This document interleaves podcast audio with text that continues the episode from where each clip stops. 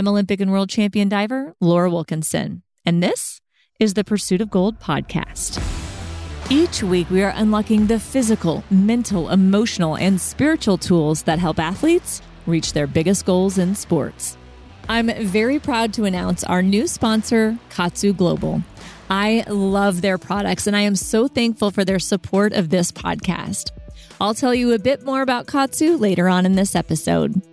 Today's guest is always up for a challenge and constantly wants to be pushed to the next level in everything she does. But somehow she seems to stay calm through it all because, as she says, the sun will come up tomorrow and it's only gymnastics. You may know Cecile Landi as Simone Biles' coach, or for coaching multiple gymnasts to Olympic medals, world championship titles, or the many full ride scholarships to D1 schools she has helped gymnasts achieve. But did you know that Cecile was an Olympian herself? She claims she was a late bloomer, but once she made the French senior national gymnastics team at 15, there was no stopping her.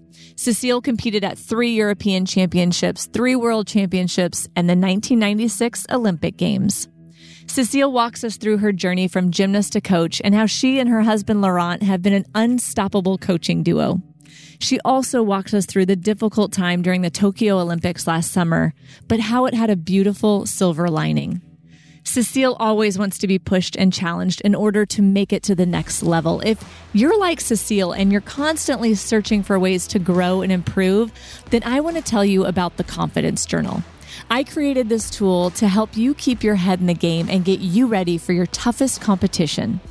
This journal is specifically designed to be quick and effective. You'll begin to take charge of your mindset and start your days off positive and focused. And at the end of each day, you'll discover lessons and building blocks to continue growing. You can order the Confidence Journal at laurawilkinson.com slash journal or on Amazon by searching my name, Laura Wilkinson, and Confidence Journal. Before we get started, go smash that subscribe button and give us a five star review if you're enjoying the Pursuit of Gold podcast. And please tell your friends about this podcast so we can continue to improve and grow to that next level as well. All right, I believe that there's gold in your future, so let's dive on into this episode. Cecile Landi, welcome to the Pursuit of Gold podcast. I'm super excited I've got you on here. Thank you for having me. I'm excited too. Well, you are a very well renowned gymnastics coach these days, and we will definitely get into that in a little bit. But you were also an Olympic gymnast yourself. Tell me what it was like to grow up in gymnastics in your small hometown in France. So I started when I was five, and it was just one club in my city of 40,000 people. And I just started because my sister started. She's three years older than me. And by the age of nine, uh, doing some little competition, I ended up being invited to the National Team Training Center. That's a pretty big deal for a nine year old, isn't it? It was. And that had been my, I guess, since I was seven, I had told my parents that I wanted to move there because I knew if I wanted to become a national team member and an Olympian, which was my dream from very little, that's what I had to do. So they were like, but you're going to have to leave the house and you're going to have to move away from us and only see us on the weekend. And I don't remember very well, but apparently I was like, yeah, and what? so my parents were like, okay. um, so I had to move to the big city, and it was a big difference for me. Uh, but I loved it. I loved it. Just uh, it's busy, a lot of shopping, a lot of uh, you know public transportation. We had so many good friends, so I had to make the move from my little town. But I like going back on the weekend and kind of relax uh, with my family. Was it hard at all? Like, I mean, being away from your parents at such a young age? I mean, Nina's pretty young, or, or were you just so consumed with the gym that you just didn't even notice? I was lucky enough that my aunt just moved that year to that big city. And so I had my cousin, and I was really close to him and her. And so the first two years when they hosted me, I was fine because I was with family. So it felt really fun. After that, they had they had to make a switch, so I couldn't stay, and that's when it became a little harder. I the Sunday at 5 p.m. I remember it was close to the drive back, and I hated that time. It was some days I would cry, and I would try not to show my parents because I didn't want them to take me out. I wanted my chance, but there were some nights that were pretty difficult. But all my friends were in the same situation, so we made it okay. You know, we all did it together. Yeah, little camaraderie there. Yeah. Well, man, well, you said, and I, I, love that you noted this when you wrote me some of your bio. Uh, you said you didn't make the junior national team, but you broke through at the senior national team at 15, and you, you said you were a late bloomer. And I could totally relate to that because I didn't start diving till I was 15. I was a little gymnast too, but I was not nearly as good as you. But I, I love gymnastics, started diving late, and I barely got a couple of junior meets in before I was just, you know, in college and in the senior circuit. So tell me a little bit about how you finally broke through. So I think once I made, was invited to the national team, I thought that was it. You know, so I kind of cruised through, and I'll be honest, I wasn't the hardest worker when I was younger I was just happy. I was just happy to be there. It was fun. And then I was 13, 13, 14. And it was a time they were like, okay, either you're going to step up your game or you need to go back to your club. And I was like, oh, I don't want to go back. um, all, all, my friends are here. So I made a switch. I actually requested to switch coaches at that time. I wanted to be pushed. I didn't feel pushed and I wanted to feel it. So we had a couple of Chinese coaches that were there, and they had the best kids, and I wanted my chance to be there. And most of the people there were like, "I don't think you're going to survive. I don't think you're strong enough to do it." And I actually, it helps me when someone tells me I can't do it. I'm going to prove you that I can. So I was like, okay, but at least I've tried. And I made the switch that summer. And after a year with them, I was invited like to the national team for the seniors. So yeah, I never competed as a junior um, European Championships or anything like that. I wasn't good enough, but at the end, I think it it worked out for me because I was able to pace myself and I was healthy to continue and to make it to the games because I had a few friends that were way better than me as juniors who unfortunately didn't su- survive the sport at the time. And so didn't make you know the big goal. Right. And that that is such a hard thing in gymnastics where you get so good so young but there's that balance of where you need to make sure your body yeah lasts. That's a whew, a tricky business. So what was your experience like going to you went to three european championships three world championships the 96 olympic games. What was maybe your most memorable experience at that level I think my first world championships, my family was able to be there, was in Germany, so they could drive. And I just remember being uh, seeing the the Russian and the Romanian and the American and be like, wow, I'm like competing with them, you know, and I'm not seeing them on TV anymore. So that was that was a big deal that my mom and dad could be there.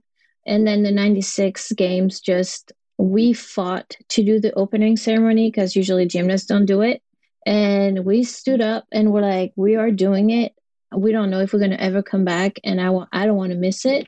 So we all you know took a stand and we did and we went and seeing the stadium and walking there uh, with all the french athletes and everybody it was just pretty amazing just to see the rings everywhere and finally being there. My parents were able to come too so that made it even like really special. So and just proving to myself and to everyone who did not believe in me that I could do it. I think that was a really good part too. Uh, yeah, there is something about walking in that stadium and, and everything kind of becomes real, right? Like the Olympics are like, wow, I'm really here. This is really happening. It's so, yeah, I get like goosebumps just talking about it. mm-hmm. I had, we had, as a team, we had, we were all new. None of us had done the games before. So we're a brand new team. And the first day we competed, at the time we had compulsory and optional. And the compulsory we honestly didn't do very well. But they keep telling us, you're not at the game. It's just another competition. You're not there. But we're like, how can we forget? Everywhere we look, you have the rings everywhere. The rings in the chalk bucket, the rings on the beam, the rings on the board. Like, how are we supposed to not know we're here? And so that first day was not very good. And after that, we did much better as a team. Yeah. that was a little bit rough. Takes a little get used little getting used to, yeah, for sure. Well, without an NCAA system in France, What made you decide to kind of continue competing after 96? Were you going for 2000 or did, were you just still doing it because you wanted to do it or how how did you shift your goals? I know cuz for a lot of girls here, the goal is sometimes to get to college gymnastics, you know. Um so what is the headspace like and, and this was a while ago um back in the late 90s so it's it's changed a little bit since then. I know girls tend to have a little bit longer lifespan in gymnastics, but what what was that time like for you? So after the games, I thought I was going to retire. I was like, hey, I achieved what I wanted to do. I'm done. And then actually, I was like, I, am not ready. I want to keep going. And so I continued until 98 was pretty easy. I was just happy to do it. 99, that's when college started to become a little bit harder. and financially, we don't make money. So I also found a part-time job at a little store. So i was working 16 hours a week. I was trying to train. Also going to school. And i was like okay some something has to give. And uh, i just felt really content and and happy with the career that i had as an elite athlete. So i decided to you know to walk away. And nobody understood it because in 98 i had a pretty big surgery on my ankle. And at 19 they were like oh she's done she's not going to come back. And I made it a purpose to come back and actually do really well nationals. And uh, so I could again prove them wrong. hey, you know, and and myself, like I can do it. I can come back. And if I decide to quit, it's because I want to, not because I don't belong there anymore.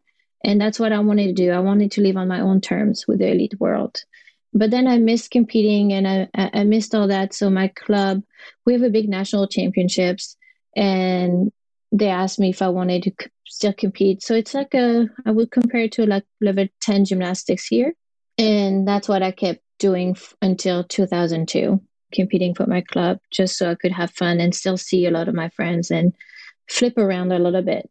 I think it's nice and refreshing to hear that because a lot of people who get to that level think, well, when I'm done, I have to be totally done. Like I can't do this anymore, you know, but, but you can still have fun at a pretty high level and still enjoy it. And I think it's really, it's encouraging to hear because it's not very common, you know. I know. And I, I really enjoyed it. I had three years and they were a young team. So I was, you know, the, the mom in that team and it was, it was fun to compete with those little girls and so excited about the sport and showing them there's also more to elite gymnastics. You can still do some really good gymnastics in the club world, and uh, you know it's it's going to be okay even if your career is not the one you thought it was going to be. Uh, it's going to be fine. You still can have a lot of fun in gymnastics. Definitely. Well, were you always wanting to be a coach? Or I, I know you said you picked that up to kind of work part time to pay for school while you were also training. Mm-hmm. But was that where you knew you wanted to go, or did you kind of just fall into that? Um, no, when I was young, I wanted to be a nurse like my mom. And then she told me really early on, don't do it. It's too hard. Don't make money. You work too much. And I look at her now and say, look what I do. I work way too much. I don't make a lot of money. so, and I'm not a nurse, but then I wanted to be a PT because as an athlete, you spend so much time with your PT that you want to become one. And so I started going to school for for that for PT. It was PT, PE teachers, and professional coaches because you have to have a degree in Europe to be able to coach. Oh, okay so that's where I started that the first two years. It's like a general thing. And then you go to your branch. And so that's when my former gym contacted me and was like, Hey, have you ever thought about coaching? And I was like, Well, I don't know if I want to do that. And oh, well, why don't you, you know, finish your degree, work part time, we'll pay for your school and see if that's what you would like to do. And a former coach was like, I think you'll be really good at it. And so that's I think I took the easy way and was like, okay, I already someone wants to hire me and pay for my school and keep doing it. So why not? And that's how I really ended up coaching. It was not something that I had decided since I was young. Definitely no regrets, but that's not what I picturing myself doing when I was younger. Was it a hard switch to go from being the athlete to being the coach? Oh, I thought coaching was so easy. I thought, oh, look at them. They do nothing. They don't, you know. but it's a different kind of stress. It's a different kind of fatigue. It's uh it's not easy. Definitely not easy. And um, so I have a lot more respect for my coaches and anyone who coaches because and it does not get any easier as the years goes on. It's a hard job. It's a hard job, and uh, sometimes not. A lot of people think it's a hobby. It's more than that. It has to be more than that. Well, the yeah, just seeing. I mean, coaches at your level, the amount that you pour into your athletes because you have to know each one of them and you have to know how to work with each one of them on different levels because everybody's wired different and to get them to do what you want them to do. Like there's there's so much emotion attached to it not just for the athlete but i think for the coach too when the coaches are really committed and involved like you are. Um so yeah it's I, I see, you know, why it can be really draining and stressful, and um, just because of that emotion, I think. Yeah we're not working out physically and but it's a different kind of stress and it's yeah the fatigue is very different. I think it's more emotional and mental than anything else. And i am more stressed when my athletes compete than when i was competing because i'm not in control anymore and i hope that i have done enough and not too much or they get on that beam or any event and you're like there you go. That's it. And you know the sisters we have a couple girls who are sisters in the team and when they watch their sibling compete they're like oh my gosh it's so much more stressful than when it's me. I said because you can't do it. You have to watch it. And you you know you can't jump on that event and be like okay i'll do it for you. You have to believe that they got it and they're ready for it and they're going to trust themselves that's well said. Uh, Kenny, my coach always likes to say, I can hold your hand, I can walk you out to the edge of the 10 meter, but you're the one who has to do the dive. so, mm-hmm. yeah. Yes. so, how did you end up in Norman, Oklahoma? How did you go from France and coaching in this small town to Norman, Oklahoma? um, so, I got to go back to when I was 12. I did my first camp in the States. I went to Parquet, I went to New Jersey and we i came home and i was like i want to move to the states when i grow up. They're like to do what? I said i don't know. I just want to move to the states. I love i love this country. It's just people work hard they get i don't know just and the houses and everything was just so much from my little town and even marseille was just so different. So when i started coaching after two years coaching, I was actually very lucky to right away coach the national team training center. Um, I was in charge of the 8 to 13 year old. It freaked me out because I saw my life in front of me and I knew how I was going to be. And I was like, oh no, like I am not that kind of person that can just sit still and just be coaching this for the rest of my life. I need challenges and I need to be pushed. I can't do this. So I contacted one of my former coaches um, who had worked in Oklahoma for a couple years, but came back to the to France. They didn't like the system in in the U.S.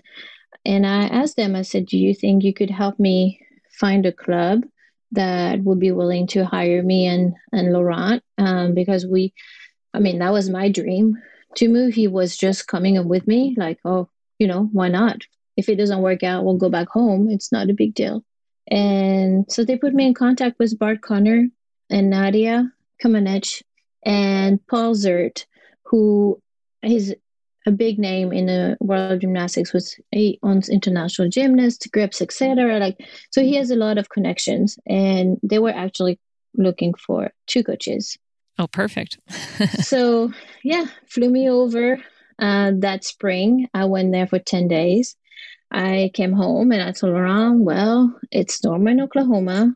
Um, there's nothing because we we lived in Marseille by the beach. Um, you know, pretty good. Yeah. but if we want to give ourselves a chance to start somewhere, you know, they're willing to help us with the visa and we can commit to three years and then we'll go from there, see what happens. And so we packed two suitcases each that summer and moved to Norman, Oklahoma. And we did not speak one word of English as well. So that was also that was really fun too. oh my goodness. So was it like total shell shock when you when you like started? Everything was just crazy. Um we yeah, we only spoke to each other and after a while it becomes a little, you know, hiring. You better really like each other because you guys weren't married so, at that point, were you? No, we were not married, and we're like, okay, if we survive this, then we're good.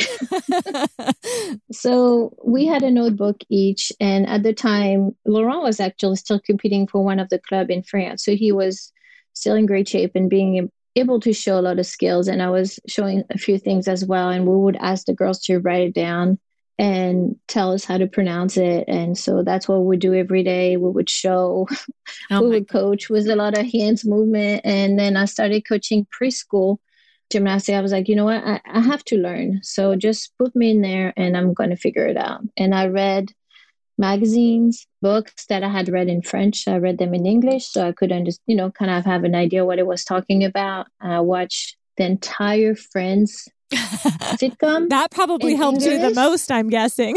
yes. Friends sitcom from season one to the last one in English was a subtitle in English. So, but the first six months were really, really hard. I cried a lot. I was like, what am I doing here? And then once Christmas went through and we started competing with the kids, I was good. Like they say, it's it's so funny. You feel like one day you wake up and you understand what they're talking about. And it really felt that way. Like I thought it was never going to happen. And when you have your first dream in English, you're like, whoa. I've heard that, that from weird. some of my friends. Yeah, like they woke, I dreamed in English. It was so crazy. it was very weird. You're like, okay. That's so funny. Well, so from there, a few years later, your daughter Juliet was born, and we have to real quick give Juliet a shout out because she's now my diving teammate, which is kind of fun. Small little world we have. But after she was born, you guys made the move down to WOGA, right? World Olympic Gymnastics Academy? Yes. Uh, so we spent three years in Oklahoma and then we were looking for more opportunities to try to do maybe more gymnastics and it, try to maybe go through the elite route. You know, we wanted to have that chance, which uh, was not really in Oklahoma. And uh, WOGA had, guess, seen what we had done in Oklahoma and they contacted us and wanted us to come down. So we packed up and drove a couple hours down and moved to Plano when Julia was two months old. And we started at WOGA and we were there for 10 years. Well, so I have to ask okay, I love that you guys are like a package deal, it sounds like, you know, um, coming down together. But is there ever, because are you guys coaching the same athletes usually? Is there ever competitiveness between you guys, like as husband and wife? Like how how do you, you know, leave it at the gym or how do you work together? Was that hard or was it a pretty natural thing for you guys? We had never worked together until we moved to the States. So it was, you know, we're like, we I guess we're gonna figure it out. And pretty quickly we work really well together. We don't have to say much. We know what we want. We love the same gymnastics we love the same technique. Uh, I would say we compete maybe a little bit like on bars and beam. That's more his event. That's my event. And so, you know, when someone wins bars, I'm like, hey, she won beam, this. So just for fun uh, between us. But once we're at home, we typically don't talk about it and just leave it there. Is that ever hard to leave it at the gym? Some situations were hard, you know, in case of uh, an injury or I don't know something tough situation. Maybe, tough situation coming back, and it, it, it's just a little tough. But most of the time, we're pretty good at not talking about it at home. That's really impressive because it's we're already so much together that we need to be able to talk about something else. I guess that that makes a lot of sense. That's really good. Probably made you guys strong. Well, I mean, there at WOGA, you guys really seem to find your stride. I mean, you guys had a lot of really amazing athletes come out of there. I mean, you had what uh, a lot of D1 full ride scholarships, world champions, uh, an Olympic champion. Like, what was that ride like? You got your chance to coach the elites, and you guys became very successful. I mean, it was just, you know, year by year, we had, we started, we were given a team by the owners because someone had left. So we had a team of, I can't remember how many kids were there, maybe 15. And they range from the age of nine to 12. And we just asked them, you know, what are your goals? And most of them were, I want to become an elite gymnast and I want to go to uh, a D1 school with a full ride. All right. And a year later, we had two that actually qualified uh, junior elite. And so we went to our first championships in 08. And that was really cool to see because it was the Olympic year as well. And it was Nastia, who was from WOGA. So everything was just really amazing to see how she was working out, what it you know what it takes to get there and and it's actually possible that someone from your gym can be an olympian and i think that also helped a lot of our girls to see this. Um, and I, I don't know year by year we just kept working kept working with the girls and just they were just learning so fast and they followed the our leads and the process and trust that we had the best interest for them. And it just worked out. And I don't think we realized anything we had accomplished until the tenure passed when we decided and we're like, whoa, that was a pretty wild ride. And it's so fun to see all the athletes now.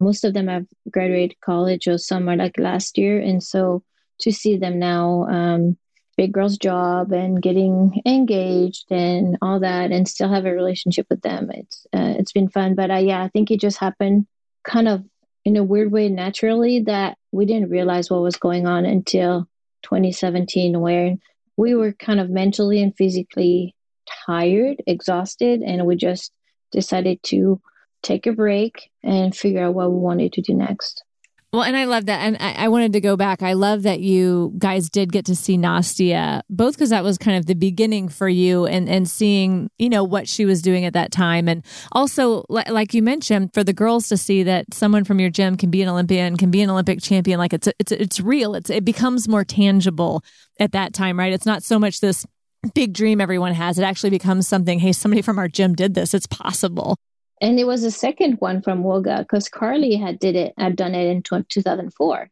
So it was the second one from Woga who was able to do it, and two different coaches.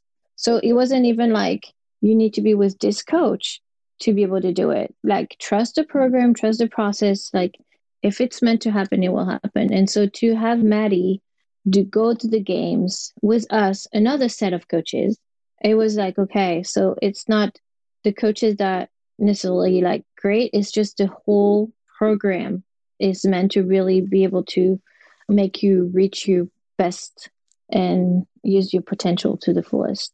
Well, so being at that level, at that program, and having also produced an Olympic champion yourselves, what made you kind of reevaluate and want to leave?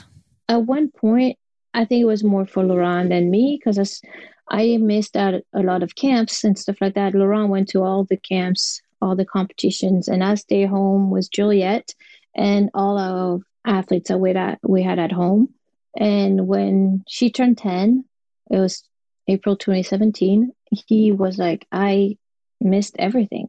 And we need some time for us. Like we need to figure out something there where we can spend more time together and and so that was I think that was it. That was also trying to find maybe what what else can we do?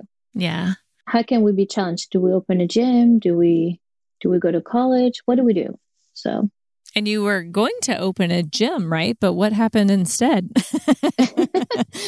we had traveled that summer to see what we're going to do. And then we had found a really good location in Arizona. People wanted to retire, so we wanted to buy the gym. Laurent loves golfing. So, you know, everything really, really good. Juliet really liked it. And we were about to buy it. And we got a call. And it was Simone. It was actually the VP at the time of USAG telling us that she had spoke to Simone and our name were mentioned. And we're like, okay, whatever.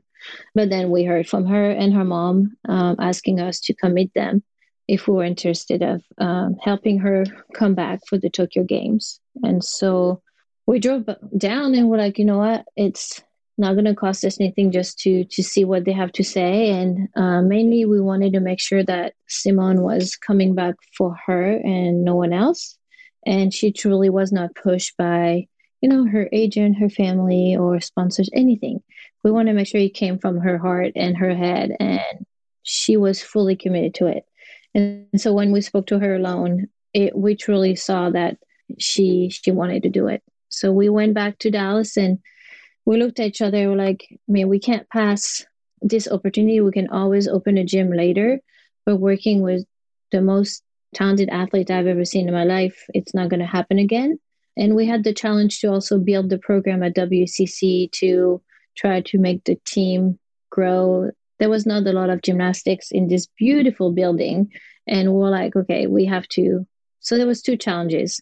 So we decided to to go down a little more south and here we are. Have you melted yet? uh, I don't like the bugs here, but other than that, I like the weather a little bit better. That's good. We try to keep the humidity in the air. You know, I think it's good for your skin or something. I know. Dallas, I, I don't miss all those tornadoes and hailstorm and all that. Yeah, that it does get miss, weird up there, doesn't it? Oof. Yeah. Yeah. At least we're not too far from the beach. They're not the prettiest beaches, but we're not too far from the beach. No, but yeah. Probably not like where you grew up. I, you know, Juliet was telling me not how beautiful that area is. I'm like, yeah, Galveston is not quite the same thing. I first started using KAATSU after I discovered it could be used for recovery. After speaking with a Navy SEAL friend that had used KAATSU to help him recover from traumatic injuries, I decided to give it a try for an ongoing tricep issue I had. Within the first week, I noticed the cramping I had in my tricep would completely stop after a KAATSU session. It also helped me recover much faster after platform workouts. After seeing such great recovery, I started to add KAATSU into some strength training and plyometric workouts as well. And the craziest side effect that I noticed was that I was hardly ever sore from a hard workout that I did while wearing the KAATSU bands. I feel like KAATSU has given me the ability to get stronger while recovering faster. KAATSU is the pioneer and gold standard of the emerging blood flow restriction market. Navy SEALs, world champions, and gold medalists use KAATSU daily for improved performance, quicker rehabilitation, and unprecedented recovery from hard workouts, intense competitions, and even jet lag. KAATSU was invented in Japan and has been used at every Winter and Summer Olympics since 1988. KAATSU Global offers a variety of easy to use products that can be used safely and effectively in the comfort of your home, office, or during travel. It can be used for any workout or between training and competitions for recovery. To learn more about KAATSU and even get 10% off, go to laurawilkinson.com slash KAATSU. That's laurawilkinson.com slash KAATSU. K A A T S U. I have to ask. So, I mean, you do have this amazing opportunity to coach Simone Biles, who is arguably one of the most incredible athletes gymnastics has ever seen. And I love that you guys' first thing was to, to make sure she was doing it for herself and, and make sure that was was okay. But was there this pressure that you had being her coach and taking that on? Like what was that like for you guys as coaches? The pressure was put on us by media and I think everyone around us. Uh, for us, the pressure we had is we just wanted to make sure she, because she had been with Amy for so many years, uh, we wanted her to believe in us that we would do anything for her and we would be on her corner no matter what if it was going to be a success or not, uh, if she was going to retire after a year coming back, if she was never going to compete, if she was going to do amazing thing. We wanted her to know that we were going to support her no matter what. And so it took a little bit of time, but really early on, she really embraced what we were doing, going back to the basics, which she wasn't a big fan of, but she did, and she saw herself setting to get even better and so the rest just happened. But the pressure for us was toward her. We wanted we didn't want to disappoint her. We want to make sure she got the chance that she deserved. And other than that i didn't really care what anyone else was saying. You're not in my shoes. And i do know that i'm doing the best that i can to help her. And as long as she knows that uh, then the rest doesn't matter. That's well said. How how do you separate coaching when you have someone like Simone, who is a super high level, high priority athlete. I mean, you, you really, a, a lot of the reason you moved there was to coach her. But at the same time, you're coaching these other gymnasts who need stuff from you as well. Like, is that sometimes really difficult to balance? I don't think so. We've always coached a big team, uh, so we don't know how to coach one or two athletes. To be honest with you, I think it's it's put so much pressure on the athletes and the coaches when you have such a small group. So it's easier to balance everybody. And she also had never be, been part of a big team. So for her, it was new and she actually really enjoyed it.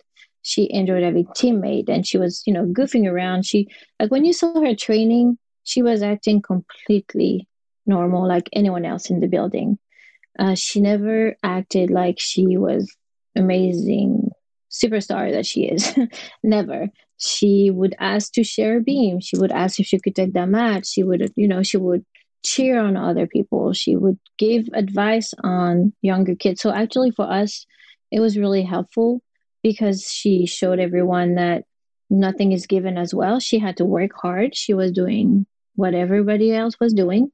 And so it, it was not hard to balance all that. And Simone understood that if we had a big competition with some of the athletes, we would spend maybe a little bit more time with them and vice versa. And it was just something everybody understood. That's that's really good to hear. It's refreshing yeah, it's refreshing to hear that certain things don't go to people's heads and things like that. That she is a, a normal human and, and asked to share beans. And, you know, like that's, it's, but people don't know that. You know, people make a lot of assumptions when they just see people on TV or in the media. So it's, it's always good to bring things down to reality and understand how it really works, you know, behind the scenes. Yeah, for sure. When, when she was at WCC, she was just one of them.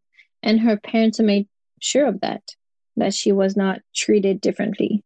That's good. How did the pandemic and postponing of the Olympics uh, affect Simone and the other Olympic hopefuls on your team? For one of them, it helped Jordan.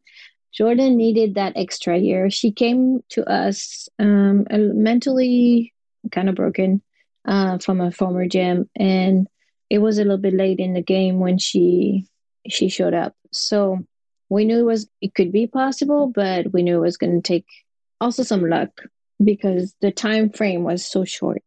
So when the pandemic happened for her, uh, once she figured out her school and she knew she wanted to stay and give herself a chance to compete at the games, it just helped her. She became more consistent, and everybody started noticing, oh, wow, Jordan. They all knew she was talented, but she could never hit in competition. And finally, she had the training and the confidence to to do it. Simone at the beginning didn't think she was going to keep going. I think it was the first reaction on many athletes like, oh my gosh, one more year? Are you kidding me? I can't do this one more year. I think at, at the very beginning, it was a lot. But quickly she said, you know what? I didn't go that far to stop now. So I want to keep going.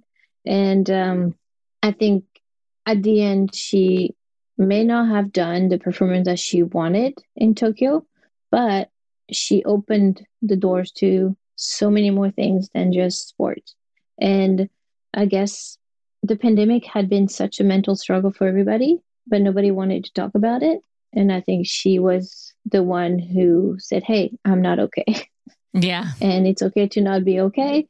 And I'm struggling.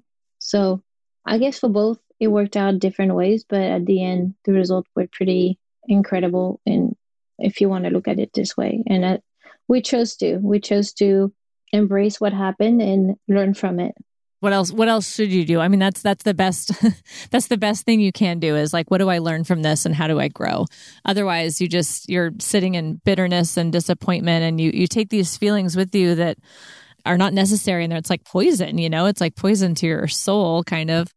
Well, so let's let's talk about Tokyo. It, it, didn't go the way you guys wanted or planned for. I'm sure. I love that she posted a picture on Instagram of you and her with the little caption forever thankful to have such an amazing support system by my side that was really really cool um, but but walk us through i know a lot of people probably saw it but walk us through from your perspective what happened last year so when we left for tokyo honestly she was looking good feeling good the training were going really well Qualification was a little shaky, but qualification, I mean, it's the hardest one because if you miss that day, you're done. So the pressure is really extreme on that on that day. And after qualifying to all event finals, everything, which had not been done in I don't know 40 years or something, I, I can't remember. So it was like really incredible. She she felt pretty good. She was excited. Did she not make all event finals in um in Rio? She didn't do bars. No, she didn't make the bar final. Okay, wow. Yeah. So that was a big deal and um, super excited. And plus, uh, I was able to be there because usually you have one coach per athlete, but Jordan making the team that meant that both of us could be there.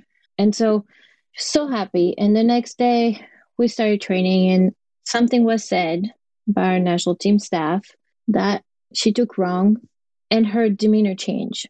And I, I saw that pressure on her shoulders showing up more, and she was not practicing as well.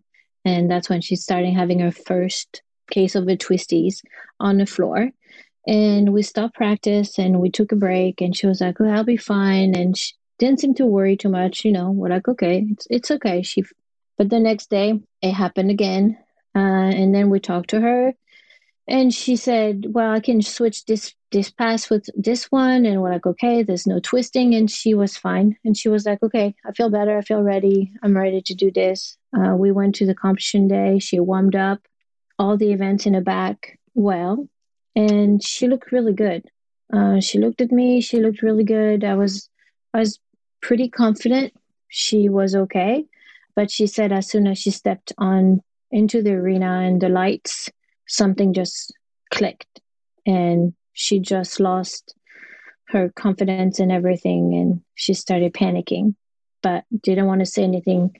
So went for the vault, um, I was in the back because only a couple coaches are allowed inside, so I couldn't see what was going on. And um, when I walked into the arena uh, to re- to switch with another coach, Laurent looked at me and said, "Did you see?" I said, "No, I can't see anything from the back." He said, "She did one and a half." I said, "What?" It's like she did a one and a half.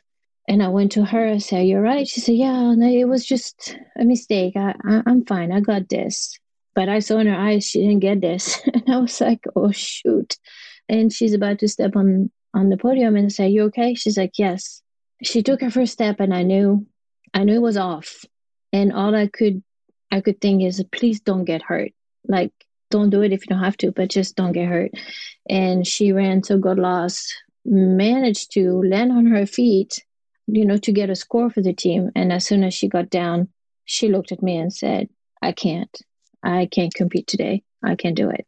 And I could tell that she was not going to be able to at all. That was not even trying, like, it, come on.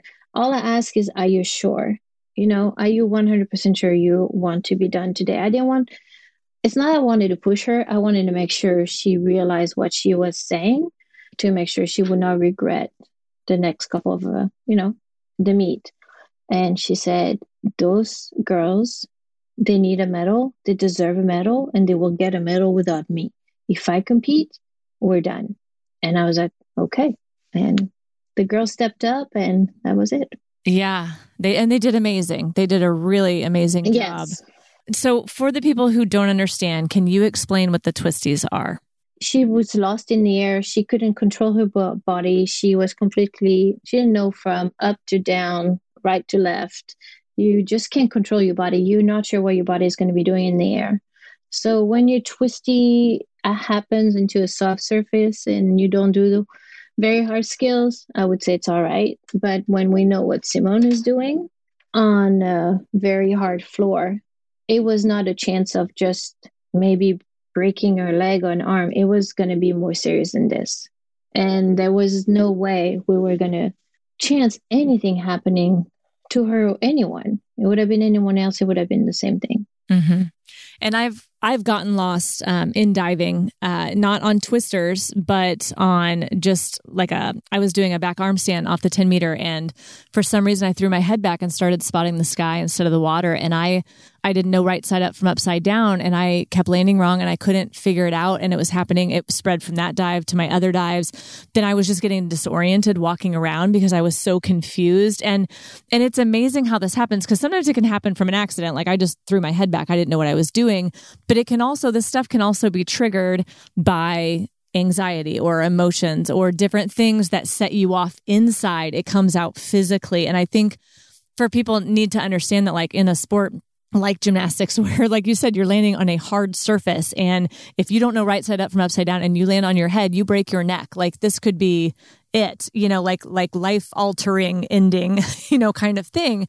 And so, because I grew up in, in, fourth grade, like we, I had a gymnast on our team who was at a world championships in Japan, and she she broke her neck um, on the vault, and she was in a coma for four years before they pulled the plug and she passed away. I, I just barely knew her. It was it was really upsetting to the team, but but that's very real. I mean, that's why they changed the vault to a table. You know, there's a lot of things that happen. They you know put the mats around the springboard, everything like that.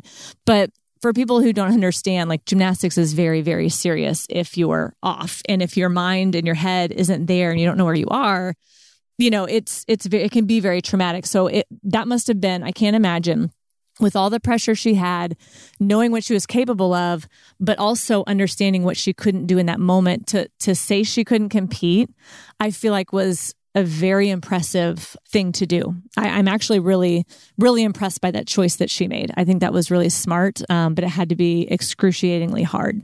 Oh, it was really hard. But when she's made it and we spoke to the doctor, I saw the relief in her shoulders like, okay, like I can breathe now and I'm going to go cheer on my teammates and I'm going to make sure they believe that they can do it. And that's really all I asked her to. I said, "Are you good to come back? They they need you. They need your support. They can't handle the gymnastics, but they're gonna need the extra support that you can bring." And she was absolutely. She put her jacket back on and ran in and was the best cheerleader in there. Afterwards, she felt like she had failed Team USA and she started reading stuff and that's when we're like okay you need to get off social media. People don't know. And you know being couch coaches like i call them it's it's easy. It's easy to judge. You quit. What no you did not quit. You made a smart choice a very difficult one one that was no one expected you to make but the one that you had to make and her parents were very supportive as well she knew we didn't judge her on what had happened we just wanted her to be able to talk to us and what can we do you know how can we help you because what do you need? And she was like, I need to go back to a training gym and see what I can do. And so we went and drove an hour and a half and went to the training gym. Vault was not going back. She couldn't. She just couldn't do it.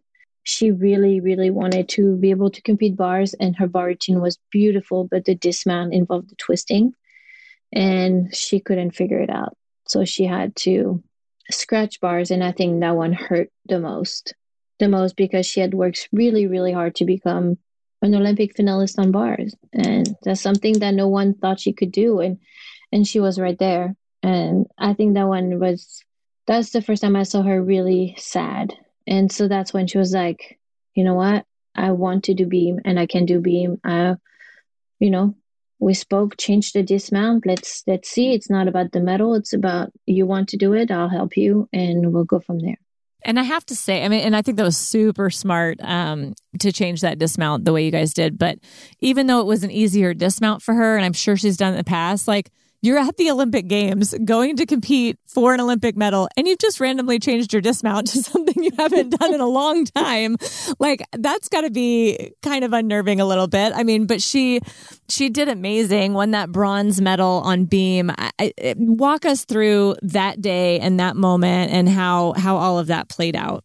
So when we started changing the dismount, luckily we were in the soft in the pit. So we were in the pit and she was doing it two and a half. She was not able to control her strength.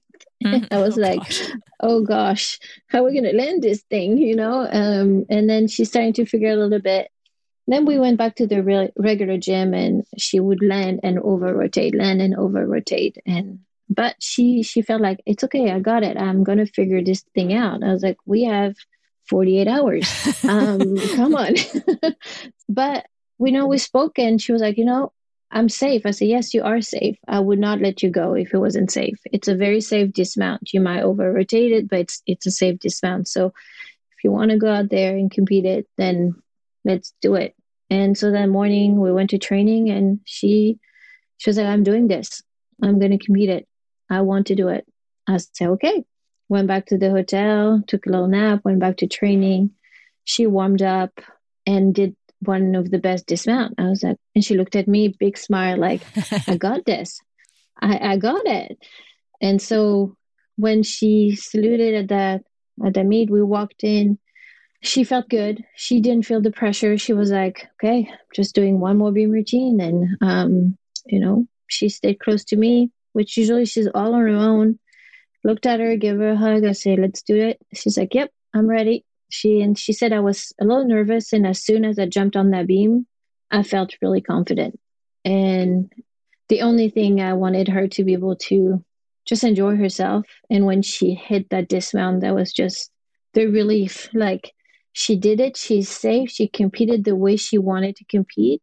Uh, she proved to herself that she could do it, and it's going to help her on the healing process. For me, that was what was important. It was I know if she can do this, it's going to help her because that's truly what she's been asking to do. And after that, we just watch and somewhere making mistakes. And I think that's when the picture, like, I'm grabbing her head and uh, like, you're gonna get a bronze and she's like oh my god you know and she and she was like this bronze is so much better than the bronze i got in rio it feels like gold yeah. so it was it was just just so fun uh it was as a coach my first time that was on the olympic floor in a final and to have it with her and get that bronze was just pretty cool just to see how proud of herself she was. Yeah and and a bronze that feels like gold too. That's pretty special. Mm-hmm. that is really cool. Do you think she's i know she's recently gotten engaged. Do you think she'll be coming back for more or do you think she's uh she's done I don't know. I think it's her story to tell. I think right now she's pretty happy. Um, you know, she's planning a wedding for next year she's taking vacation. She's enjoying being herself uh, with a great guy. He's a really, really good person and an athlete as well. So I think that's that was important to understand the commitment that they both need to have and needed to to have when she was still competing. Then we'll see. Time will tell what she decides to do. We told her if you come back again, it has to be for you, can't be for us, can't be for anyone else but yourself. And We'll be here if you want us to be. I love that.